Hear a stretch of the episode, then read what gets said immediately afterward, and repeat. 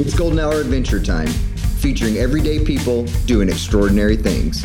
From the peaks of victory to the valleys of defeat, these are their stories. Now, from the back of the pack, your hosts, Justin and Robbie. Today's episode is brought to you by Run Cody Wyoming Races. They have three awesome races coming up for the end of the year. The first one being the Mac Mountain Run, happening Saturday, August 26th. This is a 15K of epic proportions, the steepest of climbs and the gnarliest of descents. You may even see a bear or two. Bring your big girl panties for the 15K or come enjoy the 5K with the whole family. RunCodyWyoming.com for more information or search on Ultra Sign Up to register. The second race coming up is a gravel grinder. It's called Fistful of Dirt Bike Race. It is going to be held on Sunday, September 3rd. Come ride the good, the bad, or the ugly. 20 miles, 60 miles, or 100 miles. And brand new for this year is the Drifter. It's a 40 mile race. This is a Wild West shindig, a gravel bike race, and a dang good party. Beer, food trucks, and a free concert in the park afterwards. To find more, inf- more info on this race, go to fistfulofdirt.com. And the last race for the season in Wyoming, the Buffalo Bill Cody Half Marathon, 10K and 5K, happening Saturday, September 16th. This is your classic road run, a beautiful race, and a wild place. This year, we're excited to announce the first ever 5K distance for the whole event. It'd be great for the whole family. You can find all of these races on Run Cody Wyoming, and we also have hosted the race director, Janie Curtis. Go back in our early episodes and hear all about them. Welcome to Golden Hour Adventures. Today we have a guess what? Special guest.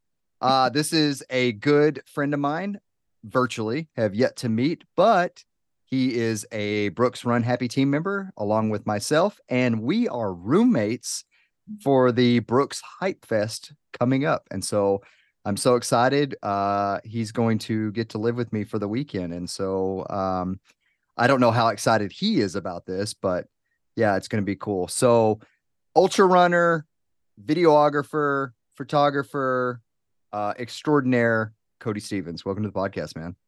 Awesome. Thank you. Appreciate it.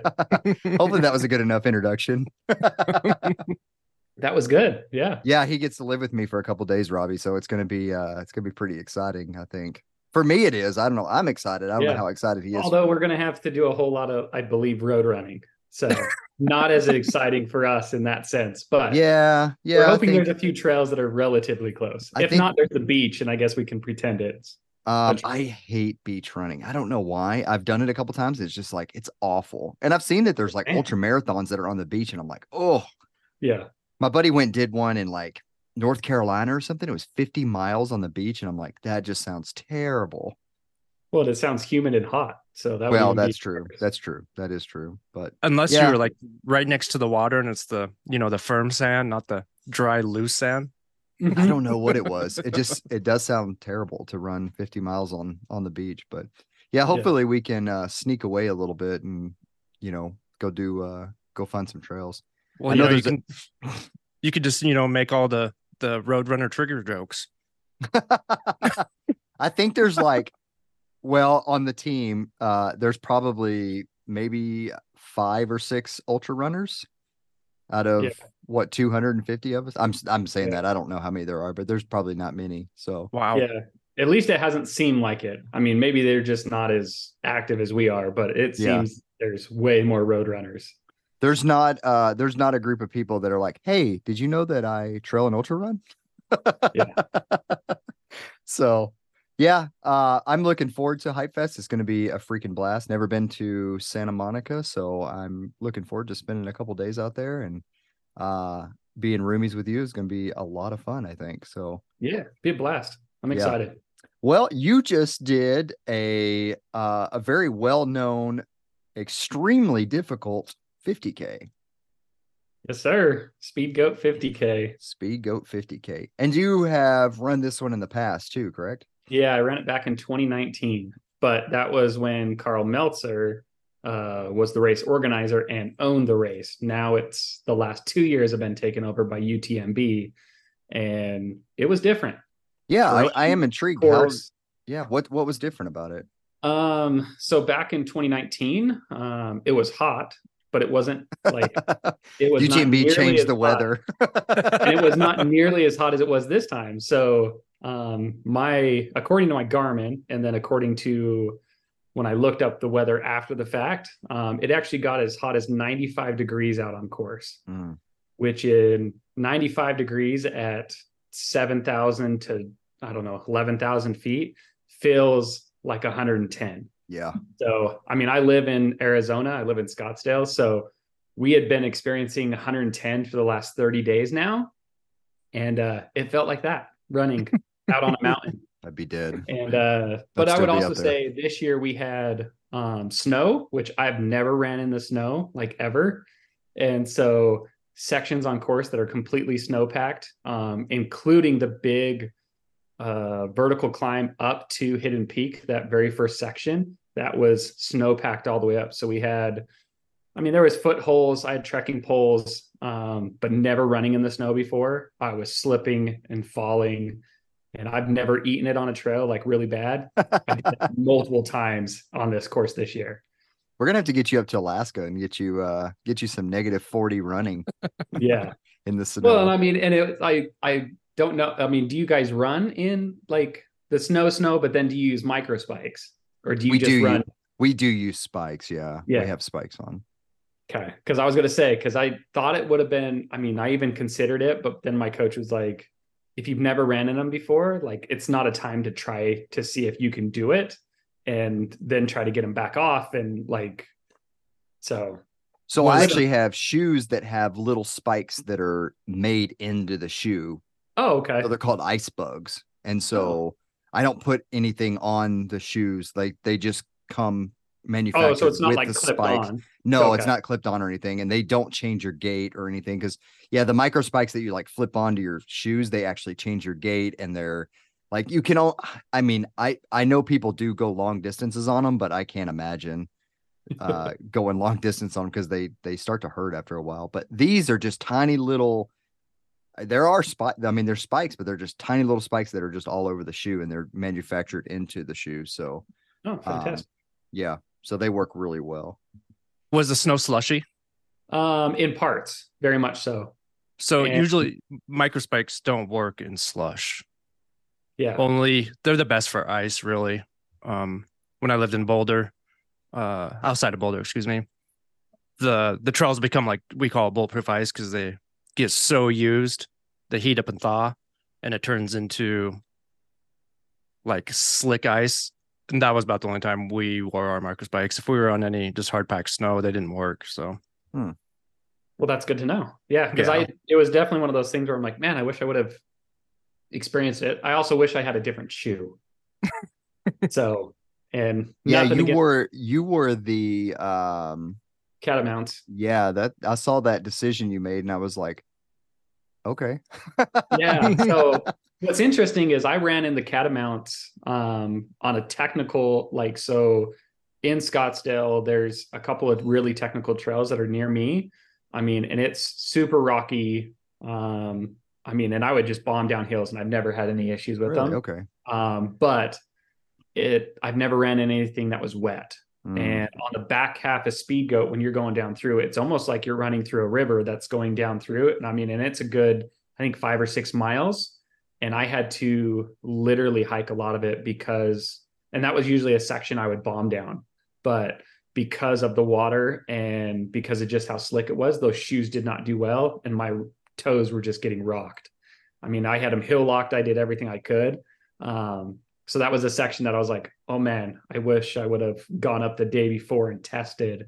yeah. Then I would have had, I mean, I had my uh, Caldera there too. And then I also had the new Cascadias, which I think the Cascadias probably would have been my best bet. Yeah. But Yeah. I'd only put in, I think, like 15 miles or so in them. And I was like, I don't know if I trust myself to wear those shoes in this situation. I'll trust with what I know. And uh, yeah, came back to bite me a little bit. I took the last model Cascadias on my last hundred that they had 12 miles on them. And I did the first 60 of Rocky Raccoon. and then I switched over to the Calderas, took them out of the box and did the last Oh. 40. Of course, nothing technical on that course. You know, it's I was like, that's a brave way to do it. I just I don't know too many ultra runners that that's the advice you would give. yeah, took them out of the box. Like, don't try anything new on race day, except if you have brand new shoes. Take them out of the box and put them on. You know, Yeah. they say that don't try anything new on race day. Like, I feel like every single one of my races, I've tried something new. I agree with you. You know, it's it's a it's a good statement to to live by. Like, but you know, when a fan when a plan falls apart, like, what are you gonna do? So Exactly. yeah. I mean, I feel the same way. I think the only shoes that I've ever done that with um, was actually on my very first 50K ever.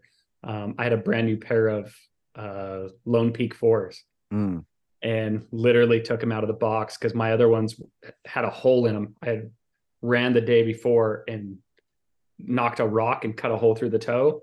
And so I bought a brand new pair, took them up to the race and raced in a brand new pair. And they were fantastic. nice. Nice. So I don't run them in them at all anymore just because the zero drop doesn't work for me. But Yeah. live and learn. yeah, yeah, yeah. So how did the race how did the rest of the race go? Um, good in the perspective that I finished. I didn't meet any time goals, anything that I had set out. Um, and my training block was completely different from this one than previously. Um, just the type of training I was doing. I mean, I was doing a lot of like treadmill runs and then miles right after. So I do like uh, two to three miles of like two to 3,000 feet and then immediately jump off there and go for a flat three to four mile run. Um, and so very different uh, training style, everything else. Um, my biggest factor too is I've done a lot more strength training this block, um, just from a physical capacity, and it helped a ton. So I PR'd almost every climb that I had, Nice. um, but just the negative downside was some of like the things I couldn't control, Yeah. like my shoes. Like at that point, there was not much I could do. Yeah. Um, but I PR'd every uh, major ascent I had, and then most of the descents I didn't. But it was also the course was changed a little bit. Um, it's I actually haven't gone back through and looked at it, but I know um, previously there was a long out and back section um, where there used to be popsicles and other stuff, and that was taken out. But there was also another water aid station built in, but there was about a mile and a half of being without water.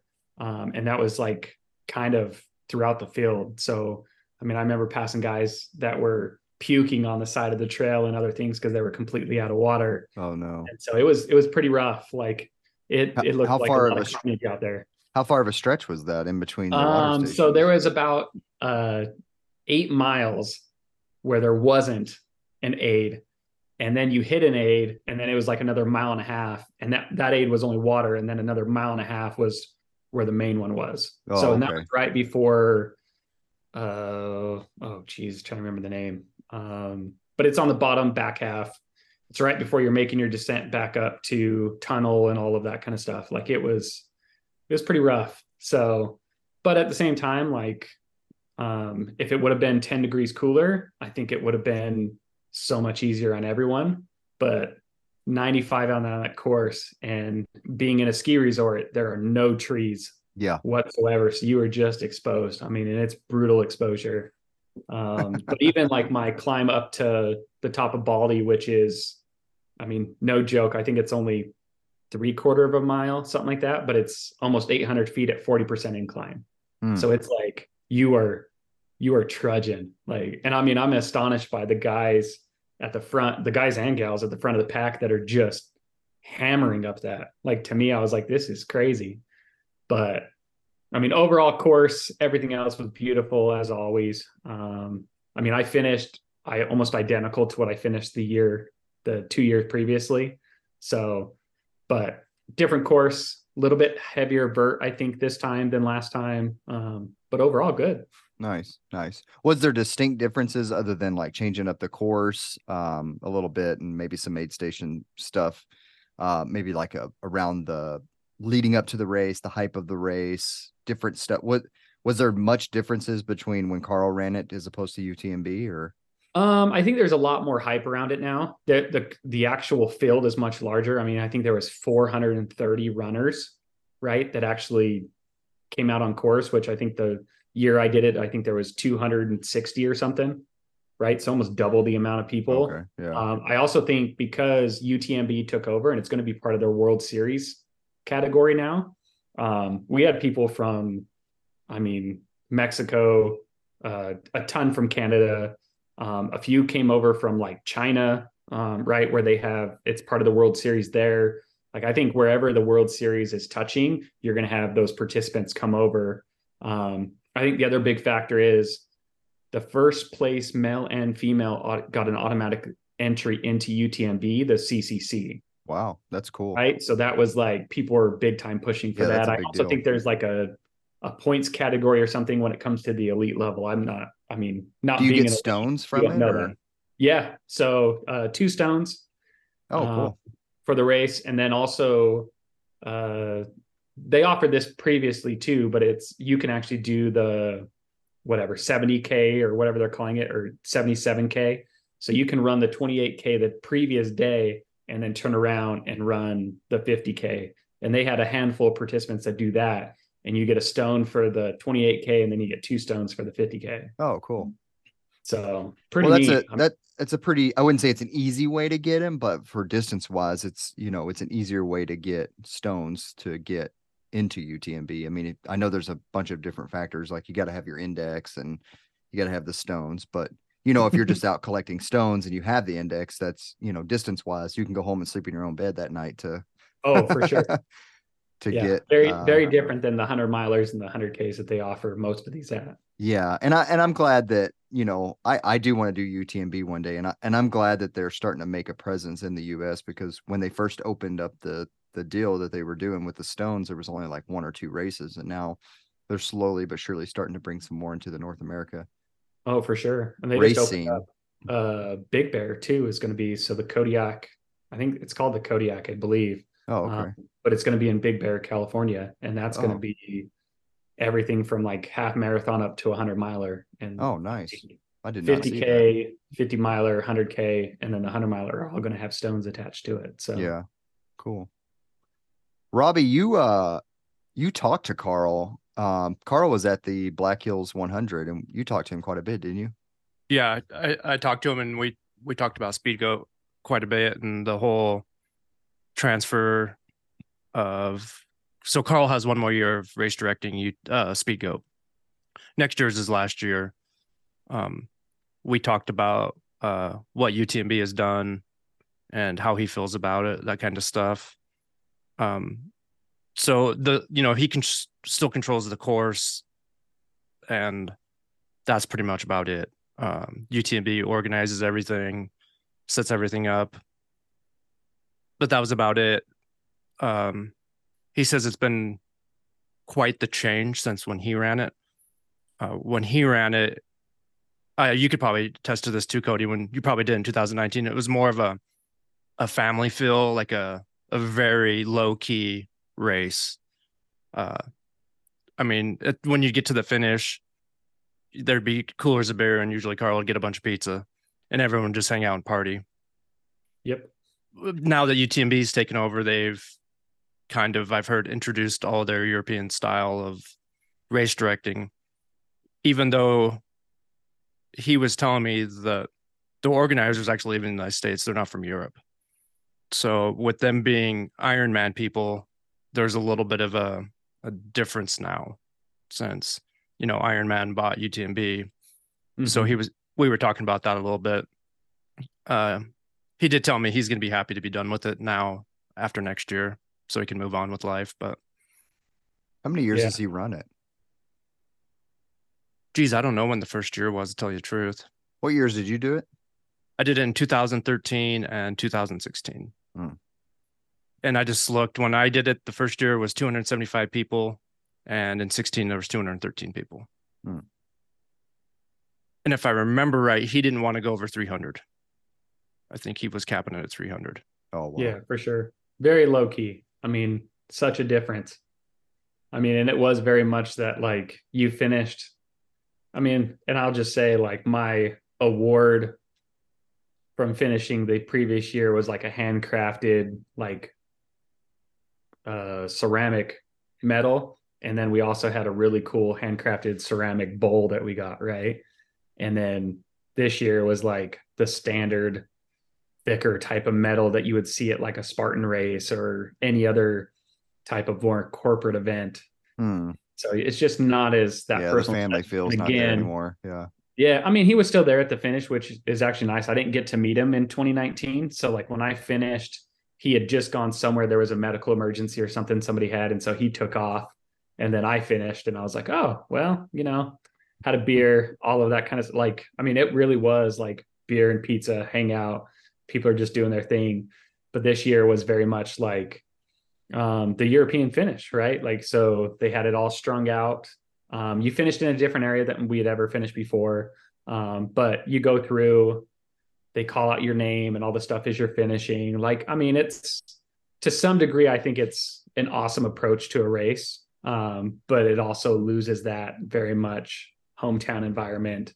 Um, a lot of the volunteers were actually the same because I do remember a bunch of them. Plus, I personally know a few because I'm originally from Salt Lake City, Utah. So I've gotten to know some of like the folks that volunteer pretty regularly out there. And some of them are the same, but they lost a whole lot of volunteers that I've personally got to know and realize and all of that kind of stuff. So Hmm. a little sad, but just different. Dude, they they used to. Well, one of Karl's big things was is he'd get a bunch of um, donations from sponsors, and I don't know if he did this in 2019 or not, but he would put everyone's race number in a thing, and they'd pull numbers out, and they would put a prize in with it. So after you uh, ran the race, I mean, there was black diamond headlamps, poles, all kinds of black diamond stuff. They're giving away watches. I mean, you could get lucky and be in, you know, 200th place and get a thousand dollar watch. Um, Yeah. 100%. did he still do that? They still do that Yes. now? Yeah. Okay, good. Well, not now, but they did it back in 2019. Okay. Yeah, I think, you know, once UTMB took that over, he was probably like, I'm not going to try to Yeah. do that anymore. Yeah. Well, and I don't think UTMB would allow it, right? Like, I mean, you can't make one race special er than another. Oh, yeah. It, that's a good point. I never even thought about that. Now it's their rules. It's not Yeah. his his anymore. Yep. He I mean it's it's sad to say, but he's he's just the the course person now, right? Yeah. Like very little to do with like how it's actually ran. Um and, and I even talked with him a little bit and it was like a little bit of like the trying to get volunteers was very different than this year than previous years, right? Because I think things happened last year that was unexpected and that kind of stuff. And so I think they're just I mean, it's like anything else. It's new ownership and that kind of stuff. It's going to be a little different, but I think in the long run, if we can build the sport like they've built it in Europe, uh, right, and bringing as much hype and as much passion behind it, I think people will enjoy that. Um, but it's also very different. Where when I finished, there was probably 15 people at the finish line, right? Yeah. Versus when the first place person finished, there was probably 400, right? Yeah. And so it's like, but in the European races, it doesn't matter if you're first place or last place, people are still gathered, people are still there to support. Um, so I think it'll be unique to see if that transition happens or if Americans just stay selfish and want to see themselves finish and then take off. Yeah, I'm interested to do a um a European style race because I, I you know there is it it's kind of cool because the hype they're like lining the streets and like that just seems cool to me and I know a lot of people that I talk to are like oh I don't want it like that I want the hometown version of that and it's just like you know and I say it all the time on this podcast and then I talk to people it's like the sport has to grow and if that's how it's going to grow you know like you have all these big companies that are buying out smaller races and it's not Yeah. just UTMB. There's American companies buying out smaller races too. Yeah. Um, you know, one particularly from Arizona, they're buying out races. They're putting their little spin on it how they want. Like they live stream every single race, which I think is an awesome uh, you know, aspect of of the races they put on and I, and what they're doing is great. I love it. You know, but everybody puts their spin on the races and you know, UTMB coming in is primarily a, a European style and they're putting their European styles on it. And I like it. It's like, why can't we not have the hometown version of races, the, the Aravaipa live streaming? You're, you're to be, your face is going to be on TV. people in the live chat are going to be talking about you or Yep. the European style where you're, you know, eventually you're going to have people lining the streets and they're calling your name just like they do in Iron Man. I don't know. I, th- I feel like the sport is big enough to accept all, all of those platforms, but I agree. You're going to have the people that disagree. You're always Well, going to have that. Yeah, and you know, at the end of the day, it's your decision. You you're in charge of signing up for that race. So yeah, if you- exactly. if you don't want that fanfare, find a different race. So Yep. Was this Yeah. the first year UTMB ran that race? No, it's the second year. Oh, second year. So, Yep. so maybe they are start still kind of iron out, ironing out some some of the hiccups. So, Yeah. And I think that'll be, I mean, that's usually typical for, I mean, at least in my history, the last, like, usually it takes like five years of anyone with a new race to be able to try Yeah. to really figure it out. And then something else will happen. Right. I got my eye on one next year that is a UTMB, um, and they're doing this is their first year doing it, and so next year is, you know, when I'm eyeing it. So we'll see what what happens. But um, I would talk to a couple people down there, and they said that they changed the course completely, and so who knows? You know, they're going to come in and do their own thing. So and you know, with a corporation buying it too, when it's a sole one person running this race for years, now you have a corporation and you get people coming and going. It's a whole new thing every year for some people. You know, it's a new person doing this because now it's a corporation and people come and go in corporations. So True. you can't expect it to be exactly how it was when it was homegrown from the beginning. oh, for sure. Well, Cody, now that you've done it with Karl and we've done it with UTMB, would you go back and do it again? Oh, yeah. Oh, man. Like, my big thing with this race is I just want to figure it out. I, like it was equally as hard. It equally it sucked and beautiful and all the things all at the same time, right? Like I will say it's still the hardest race I've ever done, right? It, I mean, 2019, maybe it was just because I was training differently. Maybe it was because I don't know, whatever. That was the first year I've ever wanted to quit a race, right? And luckily my wife was there and spent the last 12 hours out on course and told me you better not quit because I've been out here deep fried and crispy for you. So she was like, you need to get up and finish. And I was at mile 26. So I was at Hidden Peak the second time. And that last little climb is like a death march. She's like, everyone looks like walking death. It's like the walking zombies walking up there. and she goes, but then I, I mean, I sat at that aid station for I think almost 40 minutes and wow. contemplated life. And then she was like, Nope, you're up, gone. Like, get out of here. I'll see you at the finish. Yeah, you got five And miles. Just rock and roll. But yeah, but this year was very different. I mean, I was smiling, I was happy. Like, I never had a second thought about it, right? It was one of those things where when the time came and got to that point where I was already at my time limit of what I set. And I mean, and I set a hefty goal for myself. So I went from almost a 12 hour finish to I wanted to finish in nine, nine and a half and finished in just under 12 hours again. And so, but once I hit that time frame, I was like, oh, I'm just here to finish, have fun, right? Just enjoy it. Cause not very often you get to be somewhere so pretty. Like it's one of those concepts. And my wife always says it, and she's a big proponent of it. Like we get to do this. Yeah. Right. There's so many people out there that don't get to do what we do. Like we're privileged, like we're blessed to be able to be out there and do that stuff. Um, and so yeah, I felt the same way. I was just like, man, I get to be out here. It's so pretty, so beautiful. But yeah, um, definitely excited to try some different things. Um, taking a little different path this next year, just in training in general. So What do you have on the dock? um, so I think this year um, I'm going to be much more of like the quote unquote like hybrid approach. Um, I want to definitely focus more on like my strength training. Um, I actually put in like a post today, right? Like it's one of those things where I don't think enough guys talk about, but it's like I'm still a little self conscious in my body and that kind of stuff, right? Like I don't have a six pack. I'm not built to the nines and I want a little bit more physical shape like just for self-esteem wise but i also feel like that same strength is going to help me build and be able to move better. Um, i have uh, asthma. So at elevation it can affect me.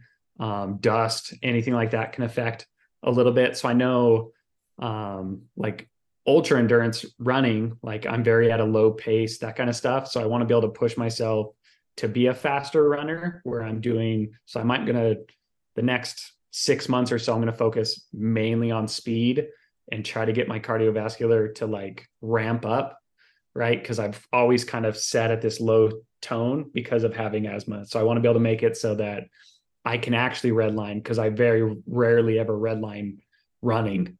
Yeah. And so I want to be able to feel that feeling and be able to push through it versus I almost feel like my body has like a limiter on it where all of a sudden I start to hit in that zone and my body just tells me to shut down. Like slow down. You don't need to be there. And so I think it'll be just good training, a little different, do a little bit more high intensity type of work. Cool. Cool. Yeah, I saw your post today and it it I, think you're right. A lot of people don't talk about and, and one thing that kind of struck me was running with your shirt off. And I very rarely, if ever, run with my shirt off. And you know, I course I have a stomach. Who doesn't? You know, well, maybe Yeah. Robbie Robbie doesn't. Let's let's cut him out of the conversation for a minute. but no, I I hundred percent I I feel like I wouldn't say that I'm self conscious to run with my shirt on. I just don't.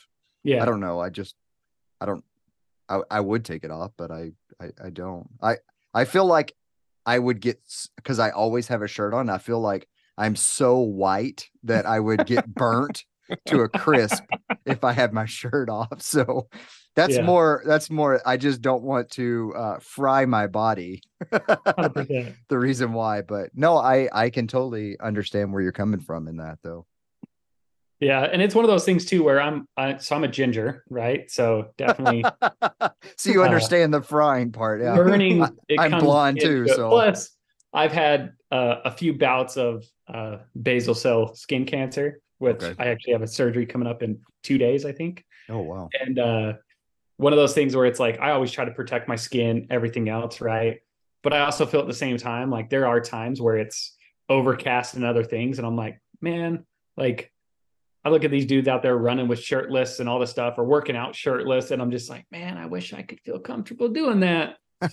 well, you know, but I mean, it's all I don't know. I think it's it's all a matter of who you are and what your perspective on life is and all that kind of stuff. But it's just like that fact for me is like, okay, it's finally time to do the work that's necessary to get me where I want to be. Right. And so, but I also feel like a good portion of it's going to be like eating healthy and like what that means and what that looks like. right. Cause everyone has their own idea of what diet and Yeah. like, I mean, you have such an extreme world right now where it's like you have vegans on this side, you have cannibalism people on this side, you have no refined sugars, only refined sugars. Like it's it's a little intense. And in the running world, I think it's gotten to that same place where you have such a spectrum of runners and all the different diets and different things that they do. And it's like, just do whatever works for you. Right. Like yeah, it's 100% true. Do what Yeah. works So, for you. And there's yeah. there's you know, there's definitely happy mediums between all of them. I mean, it's a, you know, a higher protein diet never is a bad thing. Adding some vegetables. Um, you know, obviously endurance athletes like we need carbs to be able to function. So what Yeah. does the carb load look like? You know, I, I don't know. It's I've actually been experimenting a lot with my diet over the last five or six months. So it's been kind of uh interesting to see like what works for me and what doesn't. And so um, you know, I've able I've been able to nail down some pretty cool stuff and then also solve some issues that I've had. So it's been it's been a uh it's been a process and I've had to cut a lot of stuff out that I normally wouldn't. Um I used to be just let's go to the candy and cookie and donut world and see how I can fuel my run on Saturday and be shitting my pants on Sunday, but or on your run. or on my run. Yeah. So yeah, that's I've, the I've cleaned it up a little bit, so I'm not doing that anymore. But that's awesome.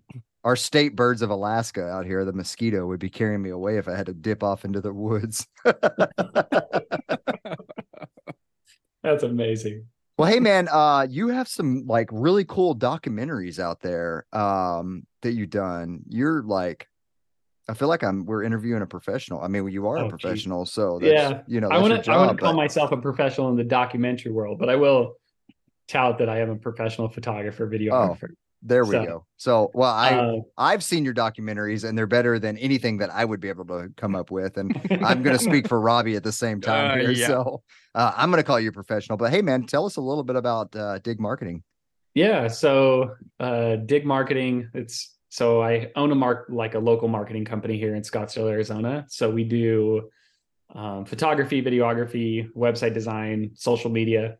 Um, my primary clients are kind of in two spectrums. So they're like the fitness world. So I have a, a number of gyms and personal trainers that I work with.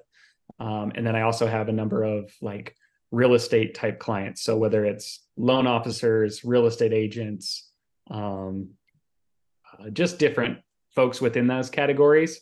Um, though that's really what the main focus has been. And then when I have free time, that's where I focus on the running. So I've done a mini doc on my wife, um, just kind of like uh, life happens, right? So she kind of was out of trail running for about two and a half years. And so she came back in. She did a what's called a Quell series here at Aravaipa. Um, so you start out basically at like a 5K mark, and then you work your way up to a half marathon. Um, and it's interesting in the running world where once you get to a caliber, like it's almost like you're trying to minimize, or we, we don't necessarily intentionally do it, but it's almost like it's not really the same level and everyone on below us feels like oh i don't meet your standard so mm. And oftentimes that's kind of the way my wife feels is well i'm not really an ultra runner right? She has now ran a 50k and i'm like you are an ultra runner. Like you mm-hmm. ran an ultra like that makes you an ultra runner. And she's like yeah but i like and we joke around a little bit because neither one of us have ran 100 miles yet. And it's almost like yeah but ultra running you're not really there until you're a 100 miler right and it's like well it's not true my wife would slap you if you said right? yeah. Like but it's one of those things where i think we just kind of get in this mindset of like what is ultra running right? And the same idea so during her interview we talked about like the biggest misconception of ultra running and her response to that was that you're running the entire time right? And it's like only the the elite of the elite are really running the entire time and that's just dependent on the race right? But I think so many times, I mean, every time I've ever told anyone who's not familiar with the space that I do ultra running and that I did, I mean, even 32 miles are like, and you're running that entire time? No. And it's like, what? Like, what do you mean? Like, and it's, well, it's not true. Like, people, it's, especially in a race like SpeedGoat, right? Like, far and few between times are you running, like, running at a 40% incline for a mile is not theoretically possible. Like, it, my mind is blown at some of the people who can do that, but for the majority of us, we can't, right? And so it was a documentary of kind of like her journey back into running. Um, we capped it off with like her half marathon, um, but it was just it was unique, uh, showing her running, but also going through kind of the interview process. And then the other one I have out right now is with uh, Josh Locke, who is an Arizona runner, um, and he ran Cocodona 250. So it was being able to go out on course with him, um, being kind of like aid station. Um, I wish I had a little bit more prep work going into that one, but it was a good experience, right? I mean, it was multiple days. I mean, he finished in 77 hours. So I was out there for basically 80 hours with him.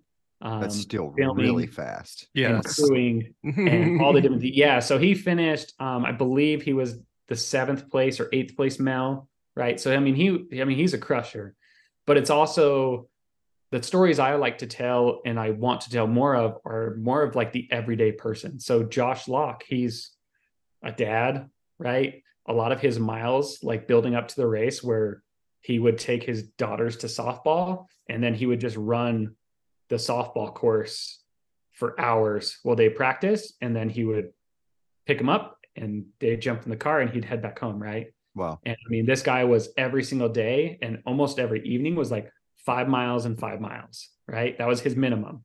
And then he'd put in his long runs and put in his training runs.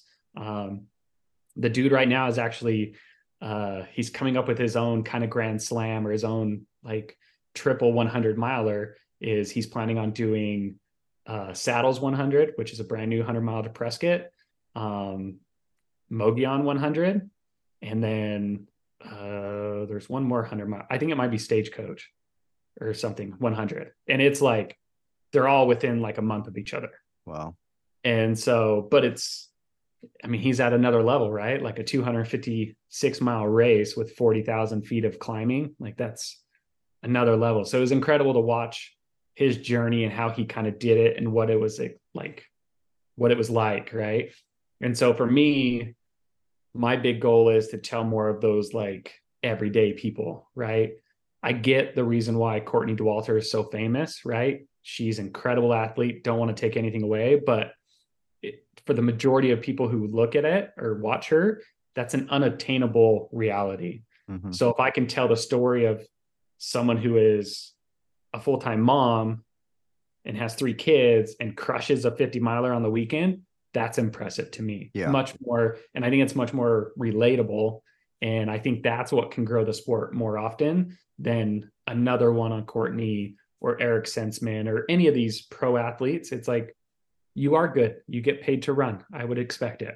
Right. Like, you know, and, and that's, we pay to do this. Right. Like it's yep. different. and and that's the reason we started this podcast because we, you know, Robbie and I sat down and and we're not a primary running podcast. We do have other people on. Yeah. Like one in ten is not a runner. Still.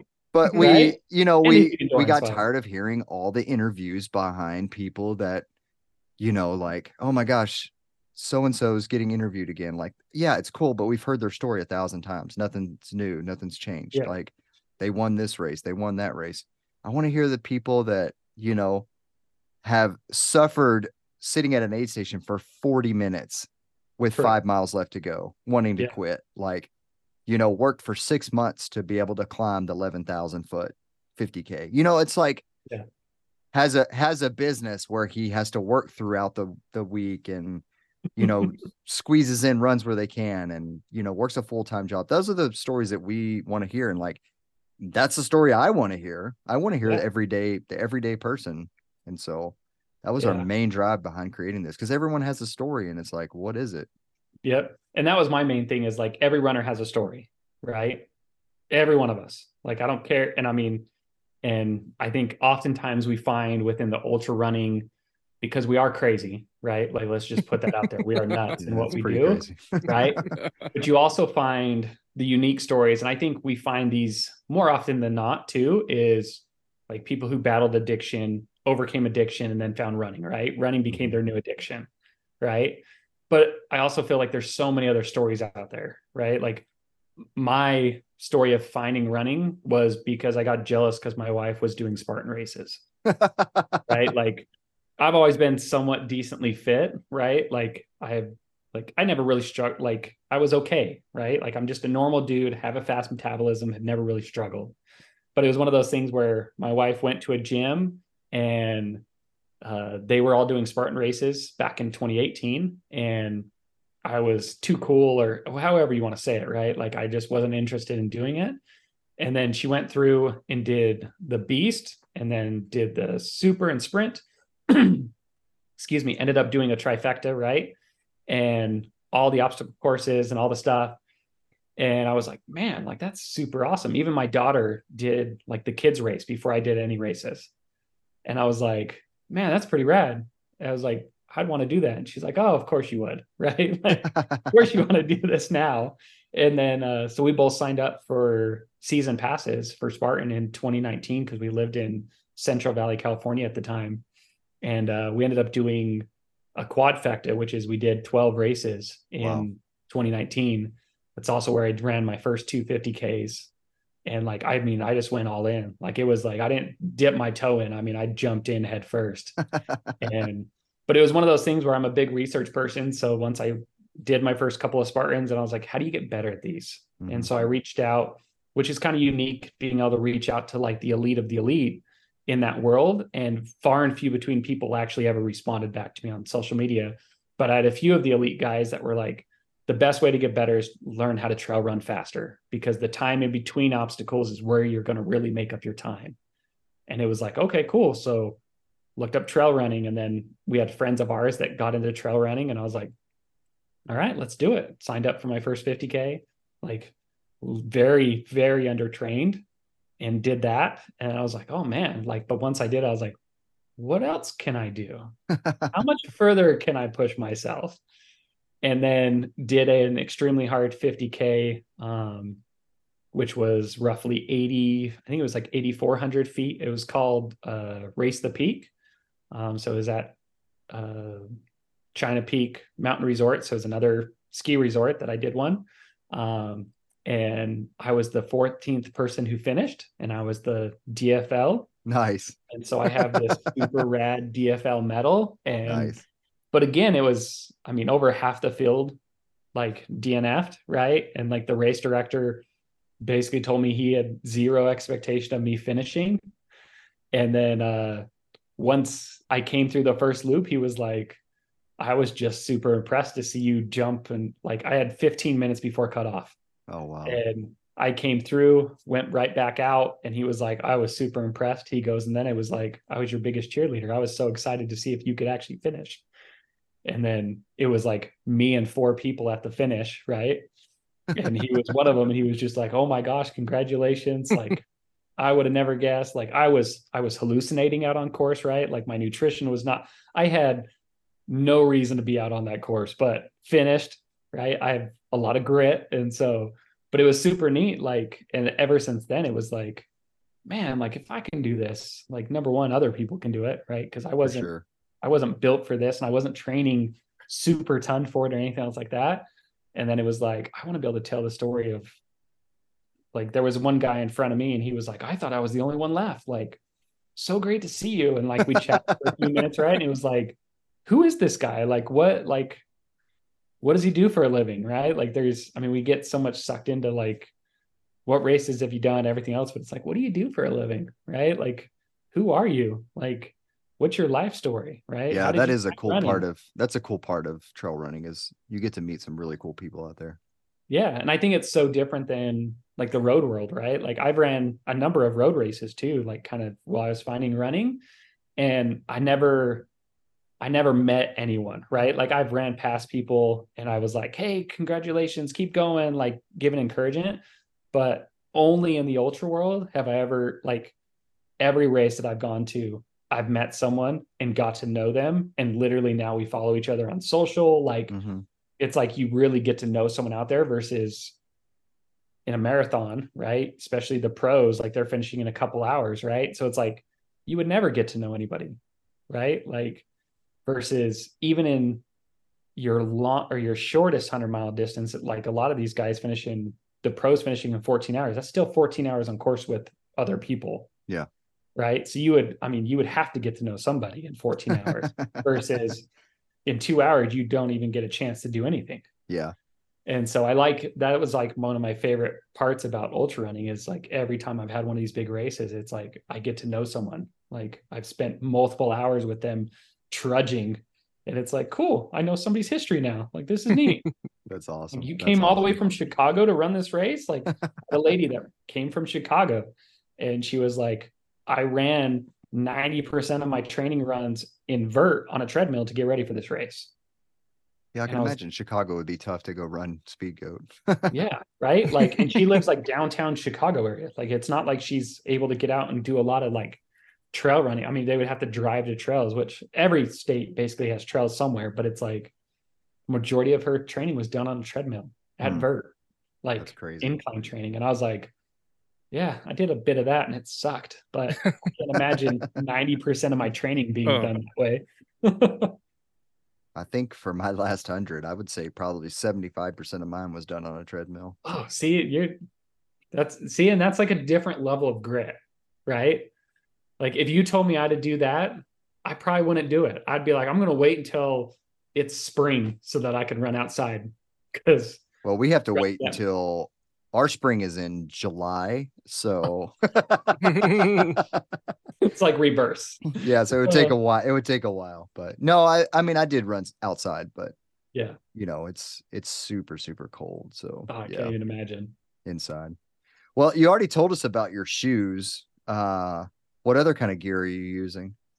um so i use the Salomon pack um i've i used uh nathan forever um but as they kind of transitioned packs and stuff and made changes it just wasn't as comfortable so i switched over to Salomon i love it Had the same issue. Like they made changes and I didn't like them and Yeah, I got I once moved to Salomon of, and I the- never looked back.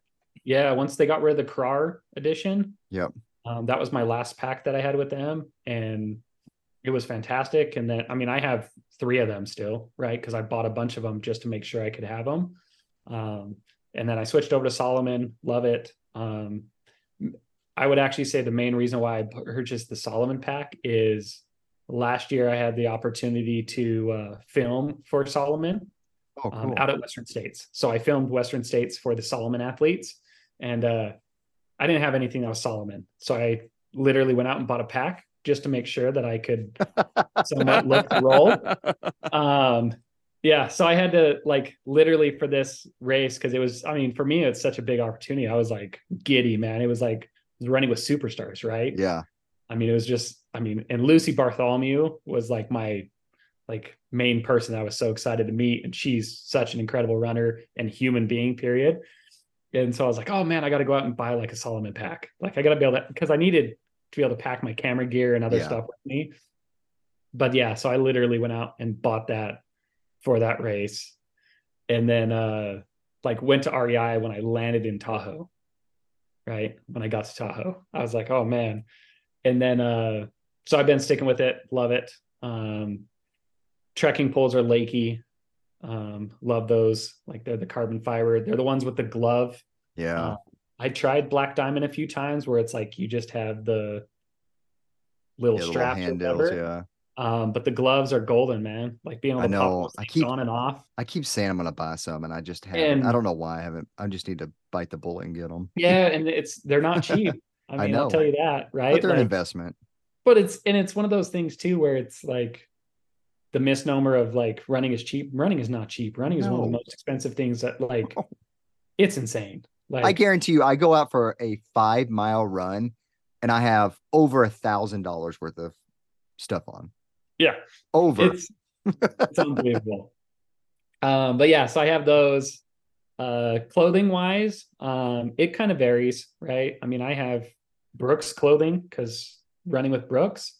Um, but I also, I mean, I ran with uh, Run Rabbit for a long time too, right? So I have like their shorts are probably one of my favorite pair of shorts, like the uh, shredders, especially because they have the the pole holding, so I can hold my trekking poles in them. Um, but yeah, I mean, I just think and Injinji socks. So I'm a toe sock guy. Love toe socks. I've tried every other type of sock out there, and for whatever reason, and I'm still a guy that like I tape my feet, right? So I use like the Leuko tape, tape my feet, use squirrel nut butter, and then put them into an Injinji nice. and it's worked out pretty well for me.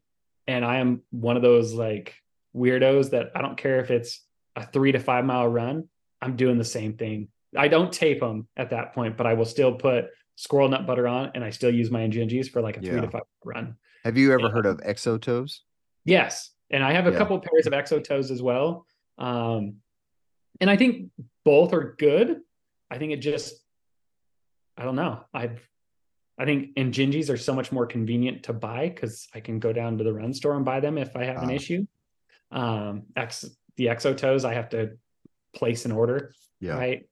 Um, but yeah, I have a couple of their long pairs and then a couple of their like uh, crew socks. So, and I like them. I have no issues with them. mean, I used to be a toe sock guy. I I switched when I got up here because I was wearing toe socks and my toes like got dangerously cold. Um, no heat, you know, being able to Yeah. heat off of each other. So I switched to merino wool. okay. Um, and I've actually really grown to like the merino wool. And so I, I ran it in a couple of races this year and I was I'm definitely a fan. So I think I'll stick with that. But yeah, I definitely was a toe sock guy, but I, I, I think I moved away from that. My crew is going to be super happy because having to change out my socks at mile 80 with toe socks is, uh, they love it. Oh, yeah. Well, and I was like with this last mm-hmm. race, I became a fan of like the it's almost like two pairs of socks, right? So it's the Injinji has like a liner and then they have like a normal sock that goes over the top of them, yeah. right? So I was wearing those, which again, I can't imagine if I was trying to run anything where I needed to switch out socks, that would be crazy hard because you're pulling off two socks and then you got to pull off the actual toe socks and be able to get them back on Yeah. And I can't imagine somebody's toes at 80 miles trying to do that. Yeah, your crew really has to love you. Yeah. Pick Oh, your crew man. wisely. Pick them wisely. yeah. No, that's um but yeah, and then hat wise, so I actually do run like so more fitter is a company that I've worked with, like my actual company has worked with, taking photos and stuff for. Um they have a built-in sweatband that goes all the way around. Um, it's great. I mean, I use it a lot for like uh, workouts and all that kind of stuff, but I use it for racing. I mean, I might as well. Do they sell hats that fit small heads? Um, I have, I would say I have a smaller head, um, and it seems to fit me. They do have. I um, wear I wear children's hats. That's how Oh, small geez. my head is. I don't know. I'll bring one with me. Okay. I'll bring the the smaller one. So they have two styles, or they have I think three styles of hats. The one that has like a mesh, um, it's not the fabric, but it's more of the mesh style. yeah. It seems to be smaller, not Okay. only from like a depth perception, but like to me tighter on my head. Okay. Um, so I have to open up the the bracket more. Every single one of the. Brooks hats that they've sent us are like massive. None of them fit. And I don't have hair either, so that adds to it. You know, Yeah, I have a s- definitely. extremely small head and I'm bald, so yeah. like, Double whammy. cause. I'm a lost cause. we'll just have to get you like an extra thick band or something that kind of just compresses. You know, I have done that before, but then the part is, is like I have all this loose like hat up top too, and yeah, so yeah. It's you know, it's not that I can't get it tight on my head. It's just the rest of the hat is just like sticking up, and it's, It's like sticking above your head. yeah, it looks awful. So Yeah, I found okay. a couple hats that work, but um, if you listen to this and you are a hat person and you have a small hat, I guarantee you it doesn't fit me.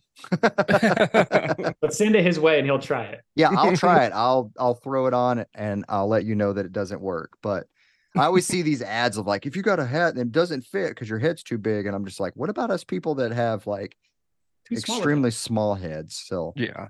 like uh, Patagonia hats, I think they're the coolest hats ever. I have to shop them in the children's section. Wow. So they have like their low truckers and all those. Nope, Uh-huh. too big. So I go buy the children's hats. yeah. But Well, I mean, at least you still have an option. yeah, I mean, yeah, I think thankfully there's children out there that wear hats. So the problem is is they Patagonia makes those hats, but no running company makes a children's hat. So Yeah. I, you know, uh get sprints. Those are hats. They work really well for me. Okay. Um, and they have cool patterns because you know I'm all about the colors. So Oh yeah. But- I know it was funny when we were talking originally about colors and different things. I'm like, I want more minimalist. Like, I don't want a bunch of colors. I don't want a bunch of crazy. Like, just give me. Pl-. And Justin's like, no, I'm a complete opposite. The brighter the color, everything that can stand out. It's like, oh, okay. but I am a big fan of like my, I want my shoes. I like I'm a big like sock person too. So like give me multicolored socks yep. and give me like bright colored running shoes. Like my normal shoes are like I wear a black and a white shoe, right? Like don't give me a bunch of colors on my normal walking shoe. So like the the Brooks Walker, right? Yeah. I have the black and I have the white of those because I love them both and I use them all the time. But like nice. my running shoes, I don't mind having pops of color. Like that's Yeah. fun. No, every everything that I put on is gonna have pops of color. Like you're gonna be blinded when you see my suitcase when I open it up and you're like, oh my gosh, what are those? yeah. And then like my favorite uh like normal Brooks shoe to wear, I actually have the I think it's the rival or one of them, but it has like the the tongue is made to look like grass. So it's almost like a uh it's a textured material. Huh. I, I l- wear them all the time now. It's just like, oh man, like it almost looks like I have grass growing off my the tongue of my shoe. Very interesting. yeah. Very I'll have to show them to you. I'm definitely going to bring them with me. They're they're my go-to, especially For anything sure. Brooks related. so we always ask um our guest uh to provide a name of someone who you know has a really good story that's in your in your network that can potentially help us and you know help us grow and help share their story. So who Yeah. you got? Um, probably have two people. Um, so I think my coach, Kylie Aldez, has a fantastic story. Um, she had an interest in growing up, right? um, found trail and ultra running. Um, but her story about like why she became a coach and like why she does what she does and like just her passion behind everything um, is probably one of the main reasons why I stick with her as a coach too. Um, incredible human being. Um, but then also, um, interesting enough, I would actually look at like Chris Polito. He actually runs a podcast as well. Mm-hmm. Um, and great guy. Uh, he is what I would call the pacer extraordinaire. Oh, So the guy has paced more people, I think, than he's ever ran races. wow. And it is absolutely incredible. He's like, I mean, he's paced people multiple times for 100Ks, 100 milers. Um, so he has a lot of experience of pacing. So I think it'd be a good, I mean, almost addition to your story of like, you want some pacing advice? Like, ask that guy. Yeah, that's like- cool. I mean, and he's such a nice guy. Obviously, does uh, his own podcast, everything else. So it's just one of those really unique things that he can talk a lot about a lot of different things. But Yeah, I've what- talked to Chris before. He's a he's a cool dude, yeah, and I And he definitely I subscribe to We Run the Desert as well. So yeah, and I mean, and he's just like from the pacing perspective, like that's we always joke about. It. It's like, do you ever run races or do you just pace everybody? right? Like, I actually like it. I think it's fun. I see, and I've I've never paced anybody except uh, Josh Locke. The little bit I did when I was out there filming and crewing and all Yeah. of that kind of stuff. Um, I've paced more hundred milers than I've ran, yeah, which is not many, but I've paced more. So it, Me it- too. It's, it's it's a lot of fun. yeah. I think I mean it's a good way. I haven't done it, so for me, but I'm just like I sit there and think about. It, I'm like, it's such a good way to get like time on course of something you may want to do, hmm but then it's also like you're not having to like. Sometimes it's 30 miles. Like that's a race in its own. Yeah, right? I mean, at that point, usually most people are not running, but it's more of a leisure hike. But still, yeah. I did Nonetheless, it's fun to- 36 miles at Bighorn, and then the next weekend did 22 miles pacing at Black Hills. So yeah, I've you know those those are races. Yeah. all I've on the road, 60k. right. That's impressive, though. Yeah, I think. I mean, that's. I mean, I think that's a really fun thing to talk about, right? Like, it's just something different. Well, you know, it's like I I was repaying debts is essentially is what I like to call it. But I'm, you know, I'm I'm not really repaying debts. I'm helping my friends achieve their goals. But uh, you know, they came out and helped me finish my hundred miler and get my buckle. So it it, you know, in the sense of repaying debts, it's only fair that I go out and I help them achieve their goals. And so um, yeah, so that's you know, repaying debts, but I still have one more debt to pay. So yeah. Do you guys volunteer? at races, Yeah. I do, yeah. I've probably volunteered more races than I've ran. See, and it's interesting. I don't. I've never like I've done some volunteer stuff, but it's always been more about work too. So like I've volunteered, but also helped with work. Um, but as far as like just going out and volunteering at a race, I've yet to do. I almost feel like a jerk. I almost feel like I'm selfish, but I've always done I'm always interested to hear what people if they do or do not. well, like an easy thing to do is like if you're running a race, like sign up to volunteer for setup the night before. You know, so you're going out, you're setting up, you're volunteering, you're helping out, you know, and they may be low on that type stuff or Yeah. tear down after the race if you're, you know, if your wife is running a race, do the tear down afterwards or something, you know, something pretty easy, you know. Especially you're in Arizona, man, you have tons of access for, for oh, volunteering. Shame. It is, Shame. like, Their wife was always asking, right? Like, know. Yeah. And you That's get a- race a lot of times you get race credits or correct. You know, so you know, they try to give back. I, I know that's a huge thing. Um Robbie can speak a little bit to it, but we had a race director on that was talking about how you know struggling to get um, volunteers to even help. You know, if they don't have volunteers, a lot of times they can't run these races and have to cancel them. So Yeah. Yeah. act- actually, he has had to uh, stop some of his races. And this year, he's had to uh, stop a couple more races because he can't get volunteers. So, Wow. and these races have had, you know, almost 10 years in, of running every year. And one this year, one of his first ones, he had to finally just say, I can't get volunteers. So this is last year. Jeez, that's so tough. I also wonder, like, with corporate companies coming in and because they pay a lot of it, like right, they have a staff that they're able to do these races with and everything else. They also rely on volunteers, but I almost wonder, is that more of a helping or a hindrance having them come in, right? True, because you know, like you mentioned, SpeedGoat, and when I was talking with Karl, he said after last year, he had that huge fallout with most of his volunteers just because of whoever who took over the race. Another problem is saturation of races throughout the United States now. Uh, you know, back in the day when I started running in Colorado, there'd be maybe one re- race a weekend. Now in Colorado, you can find, you know, three to four ultra races going on, and there's just not enough people to draw from to give enough volunteers for those races, uh, just because it's so saturated.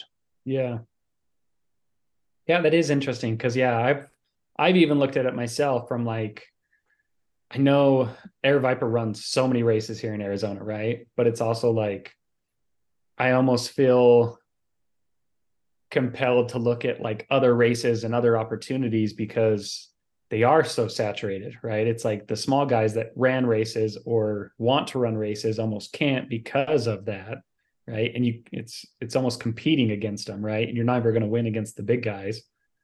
Um, but yeah, it's interesting because I just I've always looked at it as like I want to help the smallest guy out there. I mean, that's how I deal in my business too, is like I help small businesses, right? Like corporations are great, but I'm going to charge them more than big businesses or than Mhm. small businesses. As you should. yeah. And so it's just, but it's interesting to look at like the racing world and all of that kind of stuff. I mean, and I know like when I'm looking at like UTMB, um, which is kind of odd comparing UTMB versus like Aravaipa, but the UTMB races almost seem more affordable than even what Aravaipa racing is. Right. I mean, That's and an interesting hosts some big ones because like Javelina 100, I think it's starts out at 400 and then goes up to like 480 or 490 right for a 100 miler and i just look at that and i'm like i can't justify myself spending that much money for a 100 miler and then some of the other ones are 250 right 300 dollars i'm like man that's almost half the cost sometimes Yeah, Rocky was 230 or something like that. and But you got to think, you got to think at the same time, like I'm not downplaying, you know, Tejas Trails or um that's who runs Rocky in it, but yeah all you got was a t-shirt. You didn't get any. Yeah. I mean, you got, uh, of course, you got your buckle at the finish line, but you got a t-shirt. Now the aid stations were phenomenal. They were great. I'm not downplaying anything like that, but Aravaipa puts on an experience. oh You're yeah going to get a lot more with Aravaipa Yeah. as you would Tejas Trails race. You got a t-shirt. That's it. And then uh, your buckle where I've Yeah. done an Aravaipa race and you get like all kinds of stuff, you know, and they Yeah. put on an experience. yeah So, and I, you know, same thing with UTMB. Like, I'm sure their races are going to be a little bit more expensive too because you're you're getting an experience, especially if you actually go to UTMB. oh geez. Yeah. But yeah that's what i was just wondering is like does it take away like is your feeling like does it take away or does it like because to me it's like it's almost a limiting factor to some degree right? Like how many people can really afford like a $450 race or a $500 race? Yeah, right? I mean to me i mean i know there's a lot of opportunities for volunteering and getting race credits and all the stuff but it's also like man like if i was new to the sport right and i was like oh i want to try to do this and then you start hearing prices like that it's almost like a turnoff Yeah. Well, and then and and on top of that, let's just say you sign up for Javelina, it's 500 bucks to sign up. Let's just call it 500 to be even. Um, and you're not from the area, you have to fly down there. If you're going to have a crew, you you know, you pay for that. I I like I'm not going to pay for my crew to fly, but I will house my crew, you know, Yeah. so you're paying for hotels. You know, you're paying for all your food that you're going to eat down there. Um, more than likely you're going to get a car, rental car. I mean, now you're looking at a couple thousand dollars just to go run a race. yeah And so time off from work, you know, it's just like it, it does, it does add up and gets expensive. I I put money away every time I get paid, so that's my race fund. but but you know, I, Right. I have that opportunity, but you know, other people don't. And I completely I completely agree. Yeah. I just wonder like as things transition and go that way, like if it's going to become more obsolete of having the smaller race opportunities, right? Mm-hmm. Where these smaller companies that can afford to do it for less, right? Because they have less overhead, they have less stuff, right? You may not get as much, but you're also because they have less, right? Versus an Aravaipa has an entire staff that they have to pay. So the races automatically have to be more because of what's going on. Yeah. Right. And so it's almost like, but if people push them out or, or like they become so big that nobody else can compete with them, right? It's almost like what do those races turn into, right? Like, are Yeah. you able to keep it low enough that someone who wants to run their first 10K or something isn't paying $90 to run a 10K, That's ridiculous. right? Like, I mean, and I don't think it is that much, but it's yeah, like- but I mean, it could be very. Oh, yeah. Yeah. I'm sure. I'm sure. Yeah. And then So- you know, of course, like the food food is expensive now, so of course Oh, you're yeah. have to charge more because Yeah. you know, food costs more now. So it's it's just a it's a never ending battle. Uh, we could go on for hours talking about it. I, I, you know, one thing I think um, when you know the the prices, if it's not a destination race, um, you know, like UTMB, um, we can take her is that because Hurt's going to be an expensive race if you have to go, you know, if if you get into that. What I've just seen here, you're hinting at something, Robbie? yeah, you know, maybe. um, Oh, but I, guess what I'm- I've seen seen here in the the Black Hills with the Black Black Hills 100, if you look at the registration list, it's mostly runners from South Dakota, Minnesota, more of a local type of fill. Uh, because it's not, it could be a destination race, but it's not. So I think what we'll see if it does get super super expensive, that people will stick closer to home and run the same race every year. yeah. I agree. Yeah, because I'm a big person. Like, I don't necessarily want to run the same race every single year, right? I mean, I'm fortunate enough to run in an area where we have so many different styles of races and different areas to do it at. But at the same time, it's like I want to go to hard races, right? Like, I personally, for a hundred miler, I have no interest myself running Javelina 100, right? I might crew it. Um, I filmed a guy out there, um, that kind of thing. But for me, it's it's my own backyard, right? And it's five loops of basically the same desert I run in all the time. Mhm. And so for me, I'm like, I want something hard. I want something different, right? So me traveling to like South Dakota or traveling to Idaho, right? Like, or even up to um like Oregon or Washington State and running in those woods and different things like that to me is more interesting.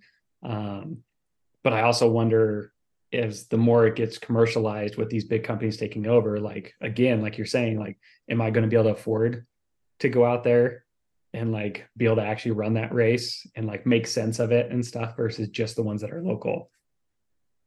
Yeah. So, but yeah, I mean, I'll definitely take into consideration like anybody's races outside, right?